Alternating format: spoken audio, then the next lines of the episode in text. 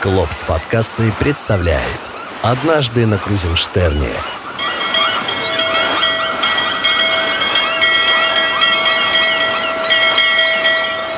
Рассказывает Сергей Усанков, помощник капитана по учебной работе учебно-парусного судна «Крузенштерн».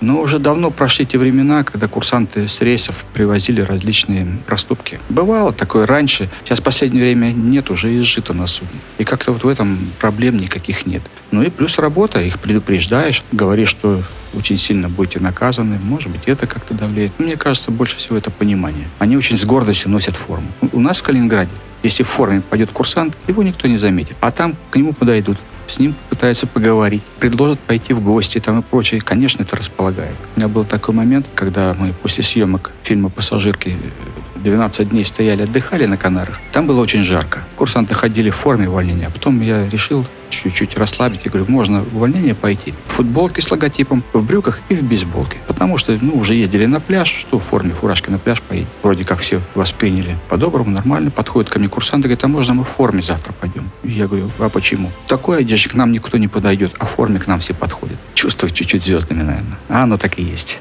Есть и регатные порты захода. Участвие в праздниках, этих всех шествиях, где мы идем строем, хотя строями их здесь никто не учит ходить. Приходится вечерами потренироваться хоть чуть-чуть, да, есть там свои фишечки, но обязательно впереди флаг, красивая форма, обязательно подбираются по росту курсанты. И всегда, когда появляется наш строй, люди аплодируют. Я даже могу рассказать, как мы заставили американцев в День независимости Америки встать перед нашим флагом. Это была трансатлантическая экспедиция. Нас пригласили в Массачусетс, это там Академия Массачусетская. Небольшой городок такой. 4 июля, День независимости Америки. Накануне приходит к нам группа и говорит, вы не можете поучаствовать в параде. Подошли к капитану.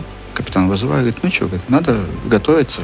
Послезавтра пойдем на парад. И вот сделали два строя, две коробки, скажем так. Впереди был капитан с батюшкой, дальше шел командный состав, дальше шли курсанты, и дальше шли курсанты в белой робе. Большой флаг впереди, и плюс еще большой флаг мы горизонтально несли, проходили мимо, от нас такая фишечка есть. Э, вышли с судна в день сбора, выходим на площадь, они там собираются в начале предшествия. Ну, на площади очень большие группы, много было различных групп, а в основном они оделись как карнавал. Это пираты с перьями, девушки, там негритянки и прочее, прочее, группки такие, видно, предприятия, школы, учебные заведения. Ну, когда такая большая масса, пускай 100 человек курсантов, 20 человек осталось на вахте, это 40 человек экипажа, плюс батюшка, плюс капитан. Мы вышли на, на пункт сбора, все на нас стали обращать внимание. Обступили, смотреть, подходить, пытаться заговорить. Ну, потом началось шествие. Вначале пошли они, мы где-то нас в середину поставили, ну и пошли по улочкам. Городок такой курортный, у меня была видеокамера. Я думаю, дай-ка я это сниму, событие на память. Вот. Забежал наперед, шествие, на улочку смотрю, там в основном пожилые люди там с семьями, кто там с гамбургерами сидит, на, на стульчиках, кто просто на травку присел. Люди там проходят, эти группы, они хлопают,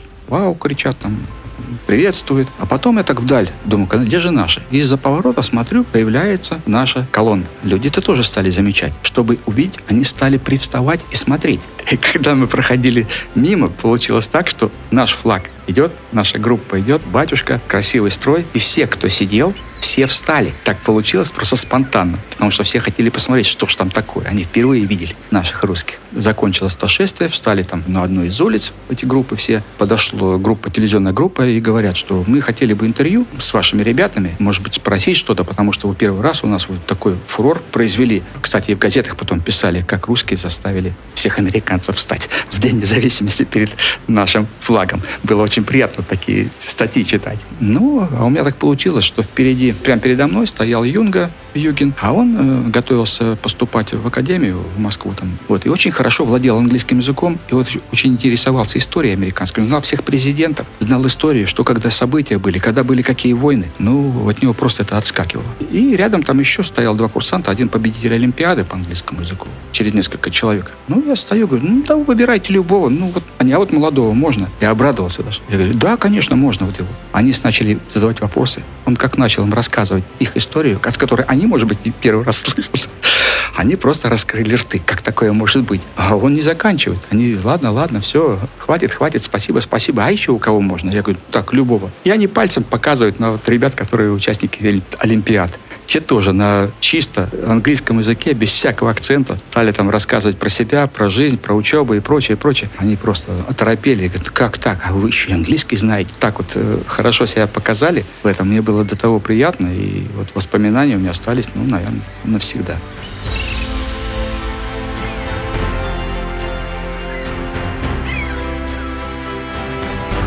Однажды на Крузенштерне.